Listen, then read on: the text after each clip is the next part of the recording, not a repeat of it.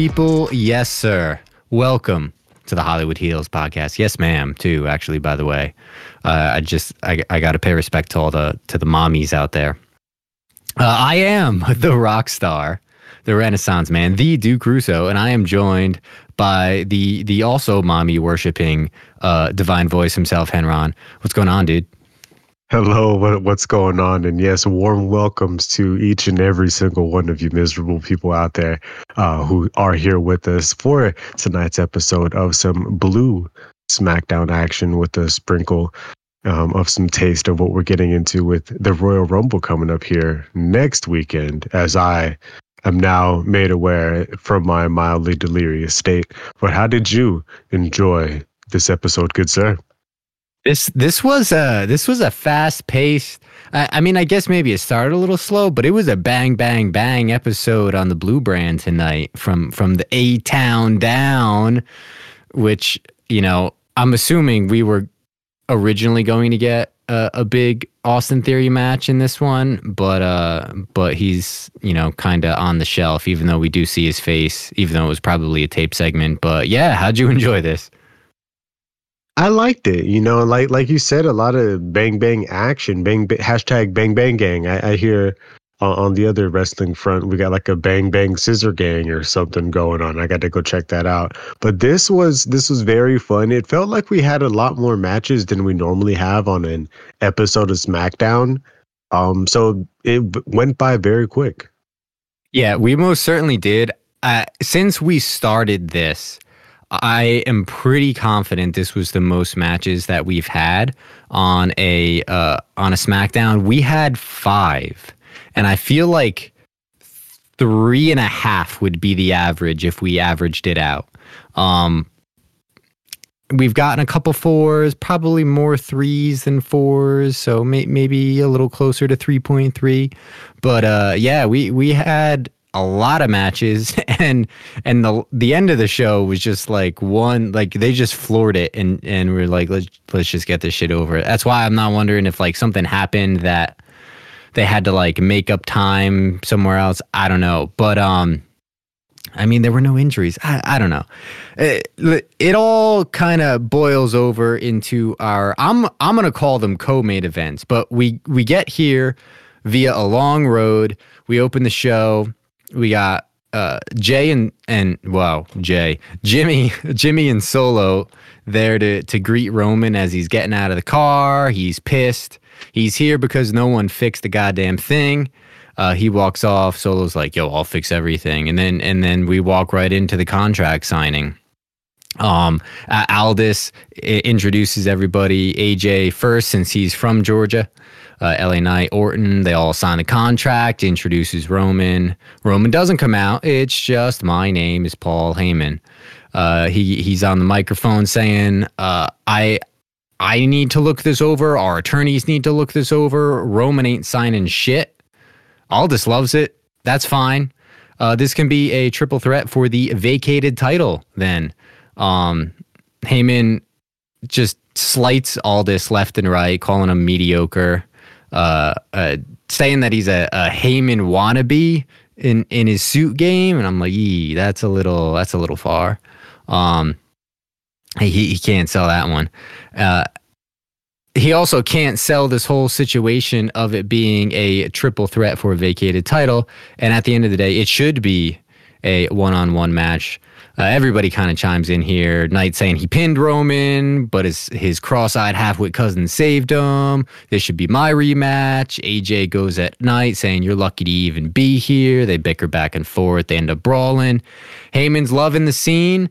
Uh, and and Randy sees through Heyman's games and addresses Heyman directly because it ain't gonna work and he's going to take out Solo Sikoa tonight and then RKO Roman Reigns. So this is just a whole flurry to start off with. Yeah, what a great wild opening. Um, I, I love the backstage when Roman's showing up. He de- he doesn't even acknowledge Jimmy and Solo. He just addresses the issue and why he's here. You know, subtle things like that really playing into the character. I love that shit. And then you know, Solo, I'm gonna fix everything, just like he said. I love that he doesn't talk, but every time he does talk, it's so serious, and they always zoom the camera in like three inches away from his face every single time, you know, to show how intense he is with everything that he says. Beautiful, chef's kiss. Um, we get everybody out there to sign their contracts, and they're just signing contracts. And the Heyman suit comment to Aldis, I will note I'm not a fan of black suits. I feel it's plain and it reminds me of funerals and I get it it's a classic but and then he which I'm a, I'm a fan of doing this but some people say you're not supposed to do this. He had the brown belt and the brown shoes with the black suit. So that's, you know, like taking that step right there. So maybe that's why he wore the black to mix it up with the brown. But as he said that, Randy Orton is looking all this up and down like, you know, he does have a really nice suit on. His face behind him. I was dying during this little segment. Um, you know, they're all talking mess. And then LA Knight was talking and he said he keeps spouting off that he had Roman Reigns pinned and he should have won. And I'm like, again, LA Knight, I think you need to have a conversation with the legal eagle because Roman's foot was under the ropes. And uh, clearly, by the WWE bylaws, I thought we've this was pre-established. Uh, we'll we'll eventually we'll come back to that because I think it comes up later again in the show.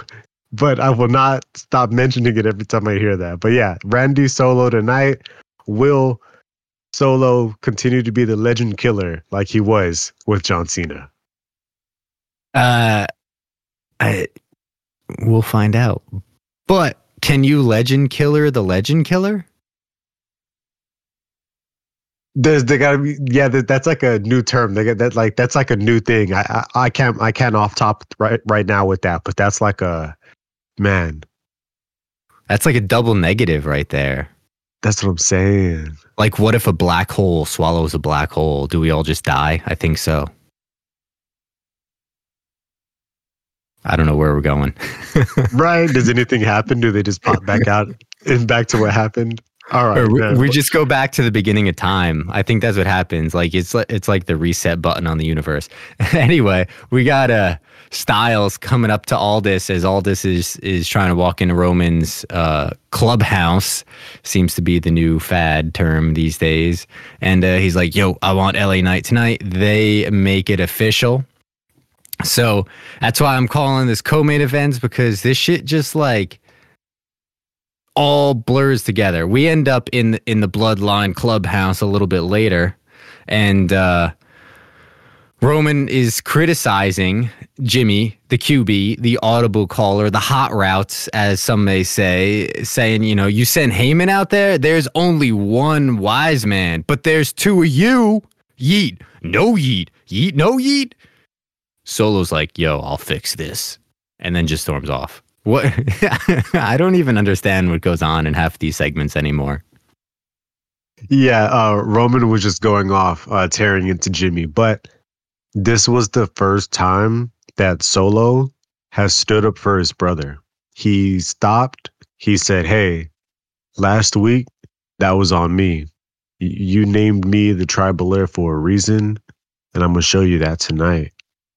And like this was the first time I don't want to maybe ever that like Solo has kind of been like I don't know if it felt like support for Jimmy, but at the same time support for himself. I don't know. So, some type of actual character growth I saw here. So actually, I had a couple thoughts on Solo, and it all really stemmed from the beginning of the show when when he walked off after Roman and says, "I'll fix this," and he he looks like at Roman like I'm gonna fix all of this, and I was like, is he gonna take out Roman like relatively soon here? Because that that's what I feel like his I'm gonna fix all of this thing is because he's like, if I get Roman out of the picture, then I can take care of all of this. Yeah, like what if Solo wins the Rumble? Is he even in the Rumble? Has he declared? only like three people have declared. Let's be real, which is dumb. Yeah, it's. I don't even know where we're going to end up with the Rumble because, like we said, there's so many people that could end up winning this. But uh, as as we go on through the night, we'll we'll get to the first of our two main events. I'm calling them two main events, co-main events, because the matches literally just run right into each other. And the first one that we got is AJ Styles versus LA Knight. Yeah. Yeah. Take it away. Oh man. So at first, my first thought when I saw this match, because I haven't seen AJ in a while, and I apologize for having this initial reaction, but I saw AJ, I saw LA Knight, and I thought, uh oh. I was like, LA Knight. I was like, uh oh. I was like, I don't think this is going to be good. And then I stopped. Literally, the next sentence, I was like, oh shit, this is AJ Styles. This is about to be LA Knight's best match in WWE, right? So I was, you know, kind of hype getting into this. And then again, uh, commentator, I believe it's Kevin Patrick. I don't know who the other guy is that was there with Corey Graves. Um, Kevin who, Patrick, correct. Okay, yeah, like I, I forget that he's there, but this was the one line I heard from him, and he kept talking about how LA Knight had Roman Reigns pinned. And I'm like, again, you're spreading misinformation. All right, call the legal eagle. 444 4444, right? I don't call that number. That's actually like a, a lawyer or somebody uh, where I'm at, right? But unless you need some actual legal assistance. Yeah, yeah, yeah. Unless you might need that assistance, then you know I, I need to cash that ad re- ad revenue. But they they both came out pretty aggressive. I feel like they were giving LA Knight a bit more early on, like in this match. Like, yeah, each would you know one second LA Knight's on top. One second, AJ Styles is on top. But it just felt like after every opportunity, LA Knight would kind of end up on top. Um, he kind of threw AJ Styles into like the bottom turnbuckle. His leg hit the post, so like it sounded really hard. So I'm not too sure if like his leg was supposed to be injured or his head on the turnbuckle. But I don't know. It didn't. It didn't look good, and it sounded great. So that was a nice little spot. AJ's great. Um, they ended up outside, and LA Knight's doing the yeah you know, basketball head bounces off the announce table to AJ Styles after they were just fighting on the outside in the the very special timekeepers barricade area that you just always fight by right there for some reason. And um and then they go and Jimmy comes strolling out, just walking like Roman Reigns Undertaker slow walking for no reason and LA Knight's like, okay, so he stops beating up AJ, goes to get him, and then Jimmy's like, oh, never mind. So he backs up the ramp, and then now LA Knight's like, oh, oh, all right then, yeah. So then he goes back to the announce table to go fight AJ again. AJ kicks him in the head, and then as they're um as they're you know kind of you know trying to recover and brawl it out out of nowhere here comes Solo in the timekeeper's area to hit the big spike on LA Knight, and he's done. He gets out there, he throws LA, I'm sorry, he throws AJ into the stairs. They get in the ring, he spikes AJ, and then uh, there's people in the crowd, and they got the thumbs up. They got the thumbs up for Solo, right? We got some some Solo thumbs in the crowd, and he grabs the mic and he says, two down, one to go Randy Orton, get out here now. so, was that LA Knight's best match in WWE? That was like, if we're talking the amount of action from bell to bell, that's the most uh, action that's ever been for in that you know amount of time belt to belt in an LA Knight match. Would I say best? No. Would I say top three? Yes. The AJ and and I, as you were going through this match, I was trying to think of like a, a guy currently on the roster that's better than AJ at getting his opponents to have one of their top tier matches and Seth is up there, I would say, for like getting the most out of guys. But it probably is AJ. I, I 100% agree with you. That's why he's great. And two guys that they recently got rid of that were actually really great at it as well Mustafa Ali and Dolph Ziggler. Yeah, yeah, good call on on Mustafa Ali for sure. Um and also seeing all this like AJ and LA Knight together since AJ's return, I'm like is AJ actually bigger than LA Knight now? Man, like the crowd the crowd is still like super hype for LA. I, I was honestly I mean physically. Oh, physically? I mean he does look like he's put on some uh some gains. Yeah, like I I don't I'm telling you when when these guys get injured, WWE gets them on that BPC 157 man and shit. It shows. It's on done the shits, bro. Like they definitely are on like, and they got all like the special like IV drip. Like they got some extra special, just pure chemical technology, and it's just like great. And th- I guess that's what you need when you're. How old is he? Forty six. How old is this guy? Uh, I think you were on the money with 46 because I felt like they said it in the match. Maybe that's what that's in my head. Uh, yes, yeah. 46 years old. LA Knight's 41. Yeah. Crazy. Yeah, uh, he's he's fucking jack. Dude, what is Charlotte gonna look like when she comes back? I, yeah, I saw her like in the gym or something recently, right? Like on social media. Yeah, she posted some sort of. She was doing like leg presses or something. I think for the first time since her surgery. Um, but dude, she's gonna come back looking like an absolute fucking monster. She's gonna be like more jacked than Jade Cargill, who basically I feel like Jade Cargill was like trying to be as jacked as Charlotte used to be because Charlotte used to be really fucking jacked. And uh, man, when she comes back, she's gonna be a monster. It's like the the women's upper echelon scene in 2024 from Money in the Bank to Survivor Series right there I I think that that top women's scene is going to be the biggest and strongest that we've ever seen in the history of WWE. I am going to agree, especially so like I I've seen conflicting reports now whether Kamille is coming to uh, WWE or not. But if she does, like she should, because she fits. First, first off, you know, AEW and and women, you know, don't always belong in the same sentence together. They they just they don't book them very well over there, and and they got what two fucking belts and no tag belt. So it's just limited hardware over there. I think WWE books women better than AEW. I don't think any. I think people in both companies will agree with me on that. Um, just just ask DMD on on it. She'll she'll let you know. But uh, yeah, I I would love to have her in WWE to end up in that like jacked women's division, the badass division, you know, Rhea, Charlotte, Jade, uh, uh, Zoey Stark, uh, Nia, the the smallest one of the bunch, Becky, because she still belongs in that crew. Like, man, that's just I'm excited for it.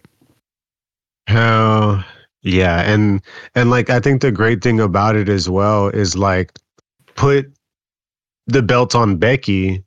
That way, she kind of doesn't have to wrestle as much, and then we can have more matches, these quote unquote qualifier matches between all these big women. So all the dream matches we want to see, we're basically getting just as TV matches.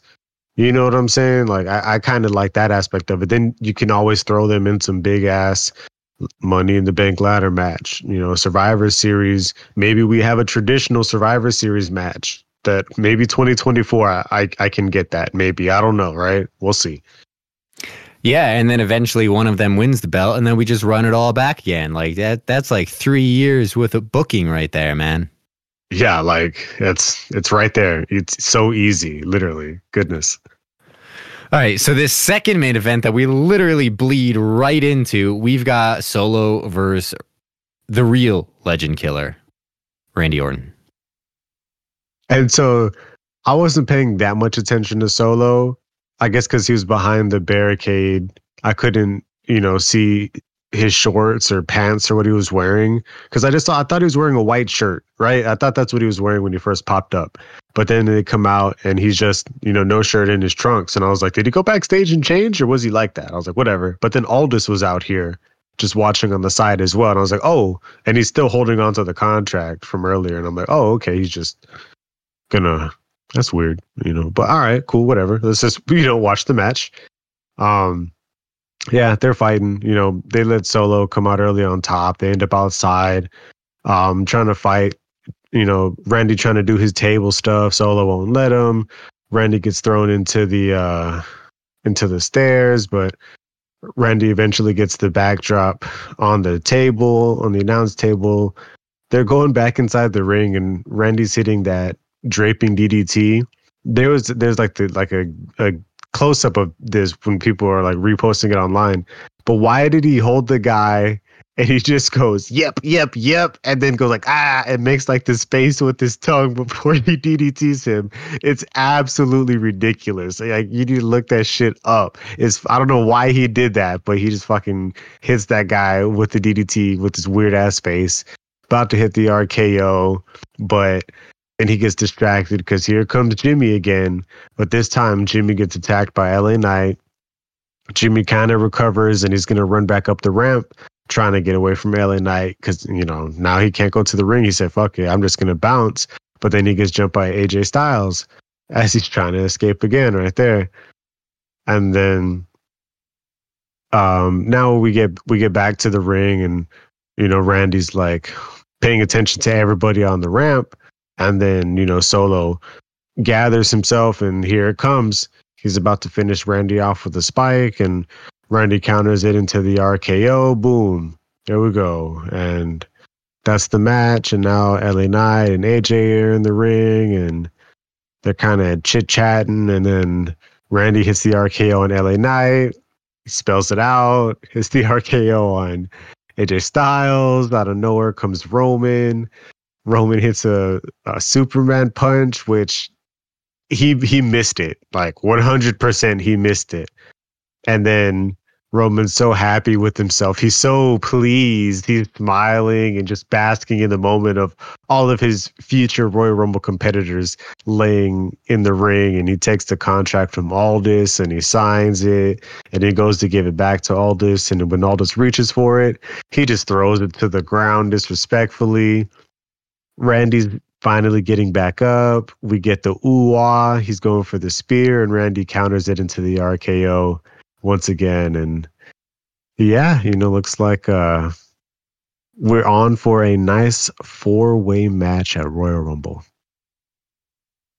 Yes, sir. And uh, I don't know, maybe it's just me, but I felt like that was one of the more predictable RKOs ever. Yeah, like there's no way you RKO'd everybody else on the show, and that's not happening. You know what I'm saying? I'm surprised he even got that Superman punch off, right? But I guess he still had to sign the contract. I don't know. Well, and and not only that, but it was one of these glorious moments of like how you're always saying with with Drew in the Claymore countdown, you know, the spear and the ooh ah, the ooh ah sold him out and made him eat an RKO this time. So there you go. Maybe I mean, he ain't going to stop it, but whatever.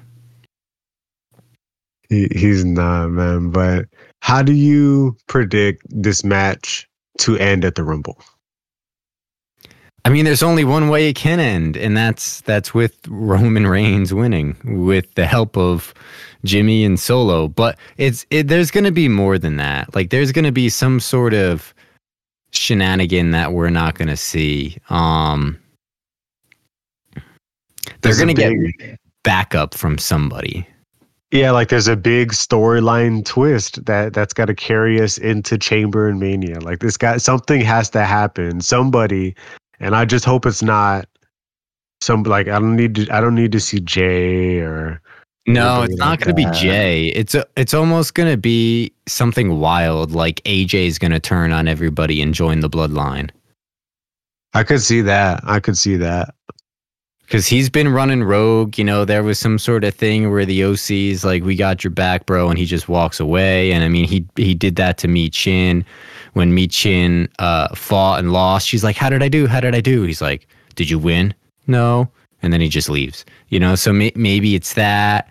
Um, maybe, maybe, uh, no, Rumble's too soon. I was gonna say maybe Okada is gonna show up and join the bloodline. Oh my god! But I, if I recall, his contract is up fe- uh, February first, so it's a couple days too early. Do you think he's going to end up in WWE? Like, where do you? I think it's going to be AEW just because they'll still let him wrestle in Japan because of the Ospreay stuff and and whatnot. But um, our our our homeboy Chad over there, uh, he he thinks it could be WWE, even though he's an AEW fan, just because of the history with uh, Shinsuke.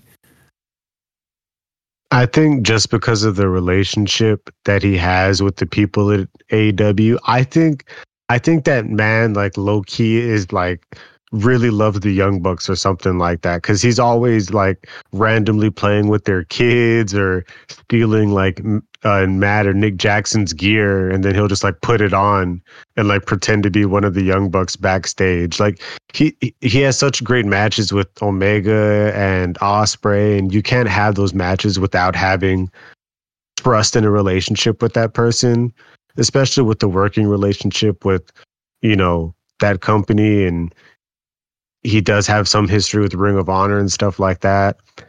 I think he wants to do both, and I, I feel like it would be a three to five year deal, and then he'd move on. Because I kind of feel like that's kind of I mean, a, a. he's not super young, so I'm. Eh, if I recall, he's like 36. So if he does like a three to five year deal anywhere, it's probably going to be his last deal. Okay, but you act like a 39 year old Okada pulling up to WWE and Triple H. You act like they're not going to go nuts over this guy. This is true. I just he he's got a lot of mileage on his body, and you know he his matches aren't Roman Reigns. I'm gonna walk around for 20 minute matches. You know what I mean? So I I just don't know it's like like Kenny Omega. There are times where I question how much longer. I mean, he's got this whole diverticulitis thing going on, but like a lot of times I question how much longer are we gonna have Kenny Omega because the dude just beat the fucking piss out of his body at a much more alarming rate than most wrestlers have. 100%. But I think when you change companies, you're not really doing that. Yeah, your body's in a worse condition, but it's a lot more protected because I feel like more of the product is the character and the story versus actually wrestling. You know, look at kind of what they're doing with Randy. It's a give and take because, yeah, they're giving him less. He's got to do less, but you're still seeing him having multiple matches. But you know, he said the one thing that hurt him the most is doing the RKO. And as we can see, he's hitting it on everybody. So, like, if you have a finisher that doesn't mess you up and you can talk a lot, hit your finisher and be around, and they can sneak you in and out of matches, and every three or four months you could do something. You know, like look at CM Punk. That guy's about like that guy's about to fall apart. I, that's how I feel, right? I don't know. I'm not a doctor, but that's that's what I see, right? And they got like all these people are still younger than everybody's that's on the roster now who's fucking falling apart themselves doing the WWE shit. I don't know. I feel like they could do some WWE shit even I mean at the same age the WWE people were doing it now. I mean, look at AJ. Yeah, but can like the like you said, these guys walk around and talk and I don't know how Okada's English is, to be completely honest with you. I mean, yes, they let Shinsuke do promos in Japanese, but that's taped, you know? And unless it's a situation like damage control, may, maybe maybe Dakota Kai will be his uh, his valet and translate for him. I don't know. Either, either that or make it work because NXT Shinsuke was the hottest guy on the brand for a minute. You know what I'm saying? And he, I don't remember him having any words, just like Asuka, All she said was, nobody ready for Asuka." Yeah, yes, but then performance center vibes are different, you know, like it just, it, it's just different. And yeah, Asuka is still super over and whatnot. And, and you know, Shinsuke certainly has his following as well. I don't know. I I I'm skeptical on that one. I did read some articles. Maybe it was like PW Insider or somebody was saying that mm, you know WWE, the trump card is WrestleMania, giving him a WrestleMania moment whether it's this year or next year or something like that. Uh, obviously, with everything they've got going on, there's no way they could give him a main event this year.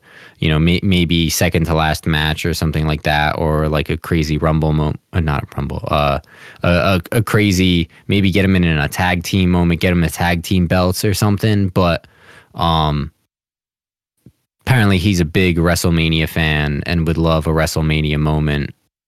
But I don't know. Wembley all in is pretty fucking wild too. Yeah.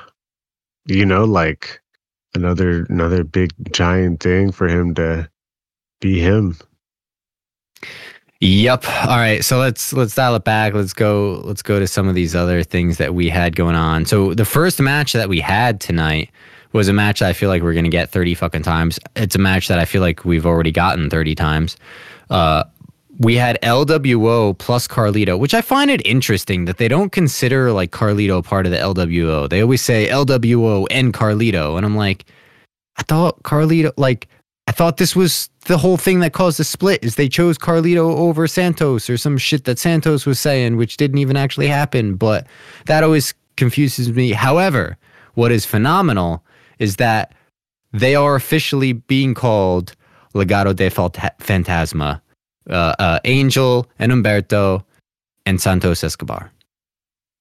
Yeah, yeah, and at least this was entertaining. Uh, this um, Cruz del Toro, ah, he has like, I'm just not down. Like, I already don't like Carlito. Like, you know what I'm saying? Like, his whole, he he's just kind of older. I didn't really watch him back in the he ain't day. good anymore, bro. Yeah, like his move set is boring to me. No, Joaquin Wilde that guy very entertaining to watch. He gonna be somebody, right? They need to they need to push him, and honestly, he needs to get out of this LWO because he's literally the best person in the group, and I think uh, at this point, that's damn near including Rey Mysterio. You know what I'm saying? Like, like I don't know, man. Like make make it him, Rey, and Dom, and then just have Rey be the mouthpiece for uh, Joaquin Wilde and Dominic, and and that's that's the new LWO, and like I could get behind that shit. Get rid of Carlito and Del Toro. I'm sorry, even though Del Toro does hit some nice moves, he's just, ugh, like it's just not good. Um, I'm just I'm just not happy about it. But when we did have Wilde in there, he hit this giant uh, tilt whirl DDT on Humberto where he just threw the guy up fucking high as shit in the air. That was great. Um, Humberto hit a disaster kick that was 10 times better than Cody's. Uh, I'm sorry. Good thing he's on a different show, but like you can't uh, do and move better than who they want to be the top guy. That's hilarious. Uh, it all ended because Carlito missed uh, like a, a sneak tag from Santos Escobar and he went to you know try to get a pin and santos snuck in and ended up getting the pin on him for the one two three. So quote unquote not a legitimate victory like you said. So now we're going to see multiple of these likely and i don't know how this will end until i guess when Rey comes back and Rey beats them. But that means is it going to be a four and four? We're going to see Rey Santos again? I mean, I, I feel like I feel like what we're gonna see first, they've been super quiet on Rey, which means that he's coming back very soon, which means that I expect him to be back in the Rumble, and I also expect him to eliminate Santos Escobar in the Rumble. Uh, I think that's step one. Okay. And yeah, um, when I was uh, talking about who declared for the Rumble, I had Googled it, and um, in the actual Royal Rumble photo, uh, Rey Mysterio's on the poster, so there's no way he's not in it. Sami Zayn's also on the poster, so I mean, I guess that kind of makes sense, right? Bobby's on there. Uh, Drew, Cody, Kevin, um, Judgment Day, right? So and Seth. So you know, pretty much, and then some females, but and then they said uh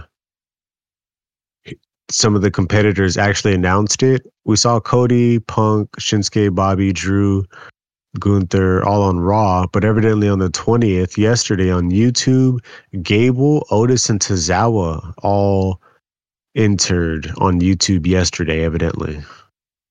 I I think that one was relatively predictable. Uh, Otis, I feel like, is in it every year, even though like last year's Rumble was an obnoxiously long entrance ramp. And yeah, Otis running down that entrance ramp. It took him like 18 minutes to get there. It was it was pretty pretty good. Yeah, I don't know. That was the one that had, was like a big L, right?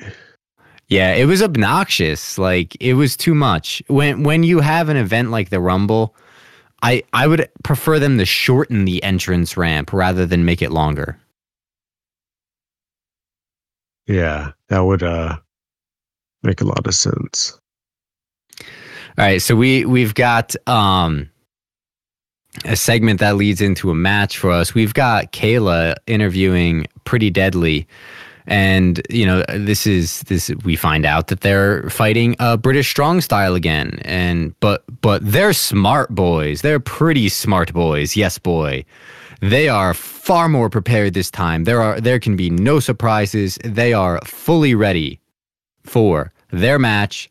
We get Pretty Deadly versus British Strong Style featuring Pete Dunne. The return of the bruiserweight Pete Dunne. So we got to take a minute. Yes, boy, right? Uh, yeah, they're pretty smart boys. That was that was a cute little backstage segment. They come out there, and then we had the return of Peter Dunathan himself. Pete Dunne is back.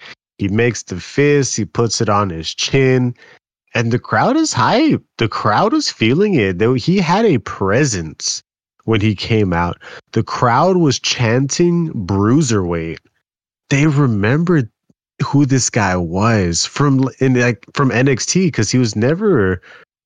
I mean, maybe he was on the main roster a handful of times as Pete Dunne, but like I think not, they said it was like nine years or something. Yeah, yeah, like not really, especially not recently. So great, great great for him. Very happy to see that. And they just let him do his thing. He was twisting the fingers and breaking them. He had like an arm trap on who's I don't know Kit Wilson and bends it back for the arm breaker, hits the stomp, and he's just vicious. Doesn't matter, you know, like everything he does, uh, pretty deadly. Did have a nice uh, like fireman's carry toss into a lung blower. That was a pretty nasty move right there. But then uh, Peter Dunathan is back in again. Hits the snap German, double stomps to the fingers into the head kicks, counters the back suplex into another head kick. He's just on fire. He hits the X-plex, which is just like the extra quarter release, you know, suplex, throwing one opponent onto the other. It was just nasty and eventually uh, he just hits the bitter end, his little pump handle slam move, and for the one, two, three, and he just shrugs it off because you know it ain't nothing. So. I, I don't really remember the differences between Pete Dunne and Butch but like they're making it sound like he's a completely different wrestler. His move set is still identical. He hits all the same moves. He's he's dressed in the same ring gear. Uh, he he just comes out with a fucking vest and has different entrance music. Like, okay, it's cool to have like the nostalgia feels, like when Sami Zayn went back to his old music, you know, stuff like that. But I I felt like this one was a little uh, extreme and obnoxious. No, no, it's Peter Dunathan himself, brother, the bruiserweight, not Butch. He, dude. I mean, Butch was a pretty lame character, and and it was so mm. lame that his homeboy Ridge Holland got demoted to NXT. Yo, which which we like, man, like what happened? Like, goodness, and he came out like on NXT so sad. His music sucked. Like the people didn't really care about him. He didn't talk. I was like, is he a jobber now? I I think he's just a big man jobber, uh, which is kind of sad because he was pretty fun, Ridge the Fridge. But I don't know. Maybe they just maybe they're gonna do one of these things where they like reinvent his character eight times in NXT to finally see what like catches him over. Like one, I felt they got to change his name, and two, he don't. uh He looks smaller. I don't know. They're they're gonna give him the uh, the Luchasaurus uh, treatment. They're just gonna like give him a weird ring gear and and give him a mask to wear or something that like literally doesn't even make sense. you know what? Put this. Yeah, they're gonna give him the leftover gear from uh, Karrion Kross's outfit. Yeah, uh, they're gonna go back and be like, "Oh, let's all the things that we tried with Kross and failed." But see, that's the thing is, I feel like they don't even like this dude as much as they like Kross. They love Kross. We don't love Kross. They love Kross. They love that man, and that yeah, like I don't know, man. They love that man. I don't I don't get it. Whatever. But yeah, so after the match we get pretty deadly complaining about, oh, Pete Dunne is not Butch and they were not prepared. Yeah, they said, what is he gonna change every week? that got me. Yeah, yes, yes, boy, yes, boy. They they may or they may not. Um, all right, so another series of segments and storyline stuff that we had. We we had like two segments on this. Uh, Bobby Lashley and the Profits had a little like vignette um, making threats towards the final testament that they're the real mobsters in the ring around here. Uh, name a time and a place. And so I guess they really did scrap this pride name. Yeah, the revelation. You know what I'm saying? And I don't know. They're just calling each other out, yada, yada, yada. I feel like uh, Authors of Pain like y'all just can't wear these bulletproof vests everywhere. Like, could you wear something different? Like, I feel like with what's going on, you should have a different outfit. But I don't know what. But all right, whatever. Yeah, they're like a like a cross between the Dudley Boys and Shield Roman. Yeah. Um, and then we get an answer later on. We get a final testament vignette. They call Bobby Lashley and the Street Profits the yes men of the company uh, they they don't get the opportunities because they're savages and they make people nervous. And I'm like, bro, nobody's gotten more fucking opportunities in this goddamn company than you have, and you fumbled all of them. And also, I'm like, with with how they're spinning this, which we're getting a match next week. Does this actually make Bobby and the Profits faces? Like, is that is that what the whole purpose of this is? I guess like that's that's the only thing I can consider. You know what I'm saying? They're just trying to be like they just changed their characters now. You know, they're businessmen, right? I don't know. They tried, man, but Bobby, like the crowd, just refused to boo Bobby Lashley. Yeah, I mean, they're so they're all great and entertaining, and you took the Street Profits music away, but you didn't. I mean, they got the swag like nobody can. Like y'all should know that of all people. Yeah, I mean, Tez and, and Bobby are super likable. Dawkins is kind of whatever, but you know, it works out. He he says some funny stuff from time to time. Um all right, so we've also got the KO show tonight with Logan Paul. KO introduces Logan Paul, much to his chagrin. Uh, however, Logan hijacks the show. It's his show now. He thanks KO, telling KO that he's the reason why he's even in the WWE it's because KO embarrassed him at WrestleMania three years ago when he showed up as a celebrity guest and got stunned. And he, uh, he, as in Logan Paul, needs to prove that he belongs here. KO barely remembers the incident. He's just one of many to him, one of many stunners. Uh, however, he does give props to Logan Paul because he got better, far better than anybody expected. And uh, newsflash, he still ain't one of them. Uh, Logan doesn't really want to be one of them. He's, you know, I'm I'm me. He lists a random bunch of bullshit, including, uh, you know, a, a, billionaire on paper uh, of what he is. KO, however, has heard all of the insert uh, insults that Logan Paul's thrown his way about his weight, his looks, and uh, he he can't just attack Logan Paul like he wants to deep down inside because Logan Paul is protected. And that's why he's the champ is he was so protected in his way to gold. And KO is disgusted about it. Logan Paul says, You want to talk about protected? Your hand is protected. And I've knocked all my opponents out. KO antagonizes him, saying, You can't knock me out. And you know what? You want you want to complain about this? He saw everything and the threats about the lawsuit and whatnot. You want me to ditch the cast? Fine, I'll ditch the cast for the fight. You know what? Matter of fact, I'll take it off right now. As he's taking it off, KO uh, gets a sucker punch in the back of the head from Logan Paul. KO indeed is not KO'd. He don't stay down. He leaves a brief beatdown on the uh, the the social media megastar or whatever they like to call him, and then Logan Paul uh, goes the the coward route and attacks KO's broken hand that is no longer protected.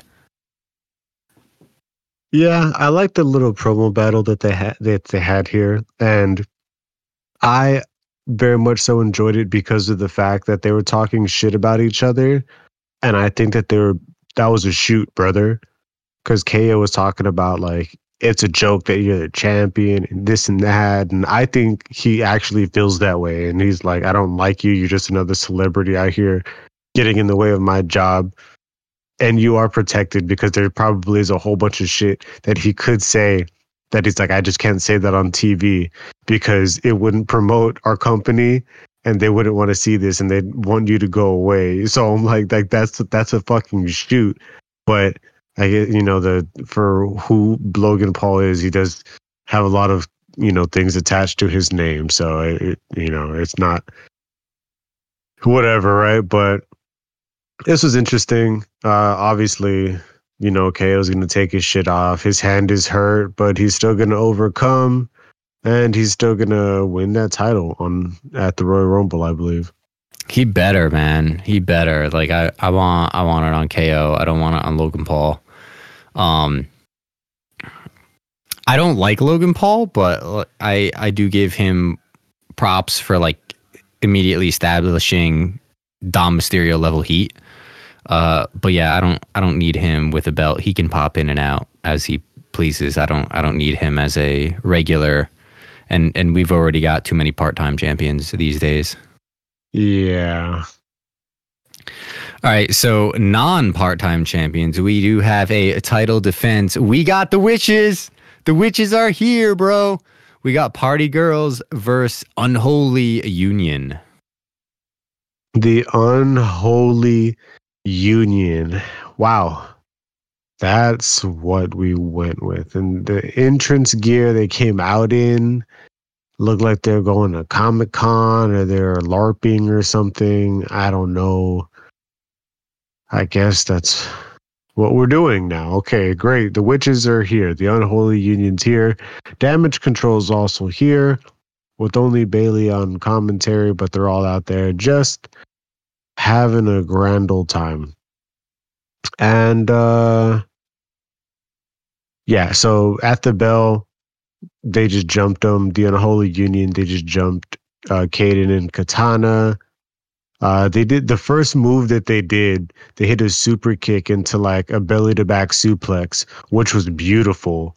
Um, Bayley's on the announce, you know, calling things into the mic, and she calls herself the mommy slayer, basically saying she's going to go on to the Rumble win to you know take out Rhea Ripley. So I like I like that one. That was cute.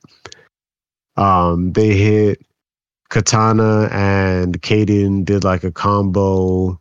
Frankensteiner throwing Isla Dawn down onto Alba Fyre, and she had like zero rotation on this shit so she just like her whole tailbone and spine just went dead into the chick's like stomach and sternum. I know that like knocked the air out of her. She was not happy with that.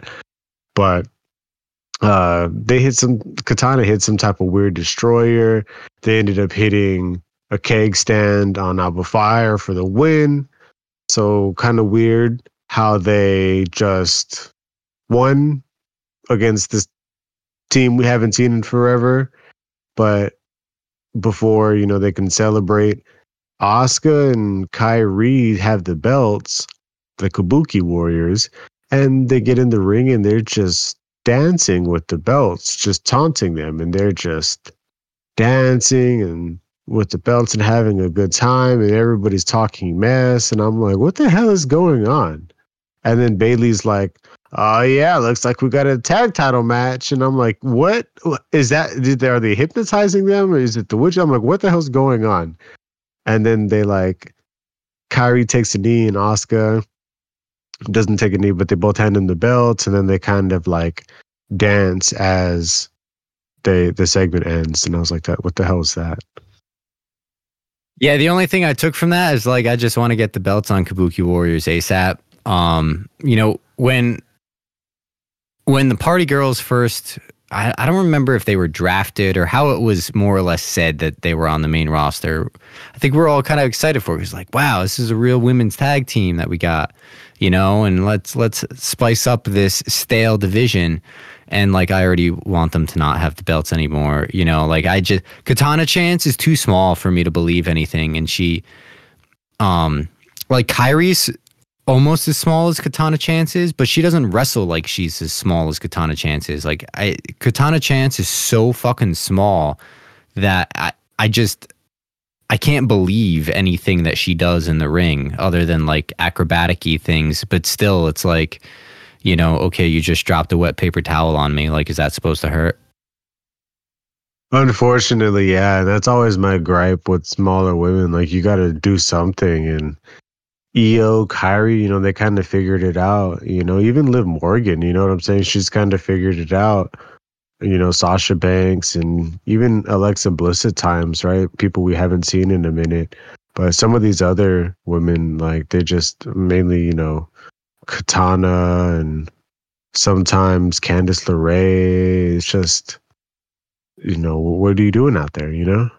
I think the big thing is a lot of those girls that you named are, are like close ish in height to Katana, but they've probably got 20 to 30 pounds of extra muscle on them uh, over Katana. Like Katana just has nothing. You know what I mean?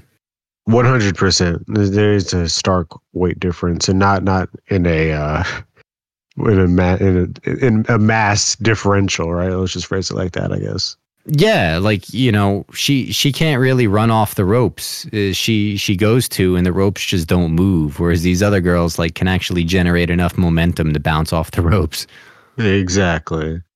So yeah, I I'm ready for them to drop the belts, and I I guess you know, I guess they couldn't fit that in on the Rumble. I guess we gotta we gotta put that in on uh, next week's. Uh, SmackDown, but it'll also give a nice little segue to be able to get damage control over on Raw. So that maybe we get some interaction between Rhea and and those gals there. I don't know. I I just want the belts on Kabuki Warriors at this point. Yeah, I think it's like trying to quickly build a tag story potentially to have a match at Rumble or on the pre-show? Because what's the rumble card even looking like? We got the two rumble matches. We got uh seth? N- no no seth isn't wrestling no no seth because he's he's still Roman. injured. Yeah we've got the fatal four way. We've got the ko US. logan paul match. Um no tags. No men tags i should say no Gunther. No, eh, I don't. I don't think that we have a. Uh, I don't think we have a Rhea match. We don't have an Io match. That's weird. We've got to have. I feel like one of them should defend, even though at this point, unless it gets set up super last second, one of them should have a fucking match at Rumble. You think, but and like I could see Rhea fighting. Well, I, I don't know. I still I still see that Rhea Nia. I still see that because they they were still kind of hint. I don't know if they hinted at it too much, but they were still kind of hinting at that. I don't see anything with Io. Um, That's why I thought that the women's tag match would have been a nice one to have. Like put the belt on Kabuki Warriors at Rumble. That's what I think they're doing. I think there's some they're building up to that somehow. Either it's going to be a three way or four way. Like we're going to end up seeing Kabuki Warriors, Party Girls, Unholy Union, and Chelsea and Piper or some dumb shit like that. But I don't know if they want to do two four ways, but I, I feel like it's going to be a multi women match. Yeah, I guess that could work. Um, all right, so we got one last segment to cover here. We've got Kathy Kelly interviewing Carmelo Hayes. Uh, he didn't win last week, but he also didn't lose last week. And at the end of the day, he's still him we got Theory and Waller showing up. Theory's pissed that he didn't get the spotlight in his own town. Uh, Melo challenges him to a rematch next week in Miami, and uh, Theory Theory's too busy. Like he's he's got shit to do, and and, and that shit ain't uh, Carmelo Hayes. However, Grayson Waller accepts on his behalf, and uh, Theory tells him he needs to stop doing that. Yeah, you know, gets him set up for uh, you know this match, and he's didn't really want that. Kind of, kind of scared, and I, I kind of like the look on Theory's face. You know, he's starting to be able to develop more character presence. So maybe he, uh maybe he does have a future here. Yeah, I don't hate the dude anymore. You know, like I, I, I don't like him yet, but I don't hate him. Yeah, you know what I'm saying. It's like he. It's not a. It's not a. uh a square peg trying to go in a circle hole anymore. You know, like now, now, now he fits in the hole, but you know, he just blends in with everything else. Yep. All right. So we did have a episode of NXT. Um, I'm not even gonna lie. I didn't even watch NXT because, to be honest, it's kind of sucked lately. You know, like the I I think the women's division just kind of sucks and is dead. Even though we do get that battle royale and we end up getting uh, uh, Roxanne Perez coming out to be challenger for Lyra Valkyria. Um, we did have a little bit more with the Dusty Classic, I believe. So, you know, what what are some brief highlights you got there? Yeah, we had Ridge Holland on NXT, so he's down there hanging out. Uh, the hypest thing for me was Corbin and Bron Breaker. They just had a little backstage segment, but it was just really fun the way they interacted with each other. Um, what's his name? Breaker was way too hype to be a team. He's like, yeah, yeah, you know, I've been thinking about us, you know, the Wolf Dogs, and we're gonna go on and we're gonna beat these guys and these guys. And Corbin's like, wait, what the hell did you just call us? And he's like, the Wolf Dogs. And he's like, I'm not about that. And he's like, how long did that take you? And Breaker's like, uh, three to four weeks. And Corbin's like, we've only been a team for two weeks. And then Breaker's like, oh, you know, it just came to me, you know, when I was in the shower. And then Corbin's like, you're thinking about me in the shower. He's like, no, not you, us, bro, like us, the team. And he's like, dude, no. so this was pretty fun. And then he's like, I need you to come up with a new name. You're the creative one. That's what Corbin says to Breaker again. And he's like, All right, how about uh the wild boars? And then he's Corbin walks away at that point. So I thought this was really cute. Um, I think they're gonna go on to the finals against Trick Melo. And they're probably gonna beat Trick Melo. Uh, they were kind of hyping up Trick Melo because Dragunov gave the challenge to Trick for Vengeance Day, which is also the same time that the Dusty Cup Finals will be. We do have Trick Melo versus LWO coming up because the LWO beat uh, the Chase U boys, I believe. And uh, Trick and them beat Edris Enofe and Malik Blade. Um, we had the big main event, which was the women's battle royale and we had the debut of a Wren Sinclair, formerly known as a Maddie Wrenkowski, um, who actually made her debut in uh, Mission Pro Wrestling from San Antonio, Texas, uh, which is actually owned by Thunder Rosa. So shout out uh, for for the local girl uh, making making it on the NXT. Uh, but yeah, she's she's out. She lost, right? Um, when you get to the, the top four women, it turned into a final four or a fatal four way with uh, Kiana James, Fallon Henley, Roxanne Perez, and Kelani Jordan. And Kelani was about to win. Um, but Izzy Dame, that random chick who's like Kiana James's best friend now, she like saves her from from the split legged moonsault. And then Roxanne hops in, hits the Pop Rox for the one, two, three. So we're gonna get Perez versus Lyra in the future, but it looks like they got Kelani in an upper echelon spot. She did have some new ring gear on, so I do I do think that they're kind of hyping her up.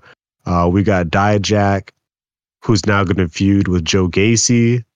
He had a, uh, a a whack match with Trey Bearhill, still beefing with them boys. Um, so that's a thing. Um, and then Oba Femi, we're probably going to get the rematch with Dragon Lee at Vengeance Day.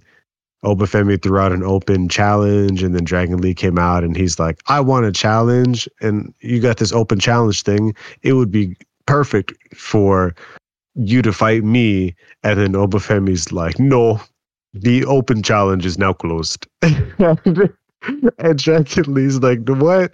Like, I want to fight you at Vengeance Day. And he says, You don't get to decide anymore. I may consider it. And he walks away. So we'll see what Oba Femi decides if uh, Dragon Lee's worthy of a match. And I don't ever remember Oba Femi doing like the Wakanda X, right? Or ever doing the who or anything like that. Like he comes out there and he puts like a claw up in his hand and he calls himself the Ruler.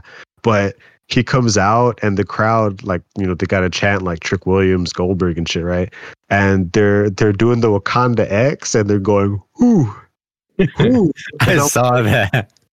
I'm like I don't remember him doing that. I'm like I feel like the fans were like I I think this just fits and they all just went with it together. So I guess that's just what we do now. Uh, if that's how it happened, that crowd might be slightly racist. Just saying. that and that's that that's the uh the Full Sail University NXT faithful man. Like if I lived in Orlando or wherever the hell this was, I'd be that'd be me every Tuesday. I'd be right there. Who I'm like I don't know I don't know where that came from. I'd be right right with it. yeah, and he can actually go on the microphone a little bit too.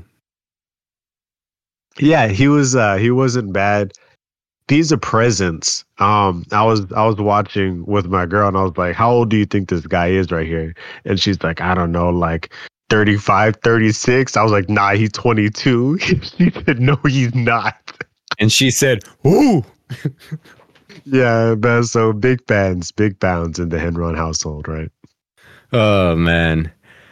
Yeah, that's about all we've got going on for NXT, at least for me that I find interesting. I don't know. Like I said, the women's division just hasn't been great lately, and you know, let's let's let's get Dragon Lee back up where he belongs, which is on SmackDown. Like this is why I didn't want him winning that belt. Really, it was cool and all, but but like. I, I don't want him embroiled in this NXT scene. Like I'd I'd rather have him on the SmackDown scene. Joaquin Wilde, Dragon Lee as their own tag team. Let's get it. Or maybe they, yeah. They absorb Axiom and then they become their own other trio. Even better. Yeah, I mean, we need a trios belt for for all that to feel good, but yeah. All well, right. Yeah. So that's that's pretty much all we've got, sir. Well, here we are. Um, once again, and we do thank you all for uh, tuning in with us for this lovely episode of SmackDown and a sprinkle of NXT action. We will catch you next time where we shall continue to make your lives just a tad bit less miserable. But until then, y'all stay safe and enjoy the day. Deuces, deuces. Peace.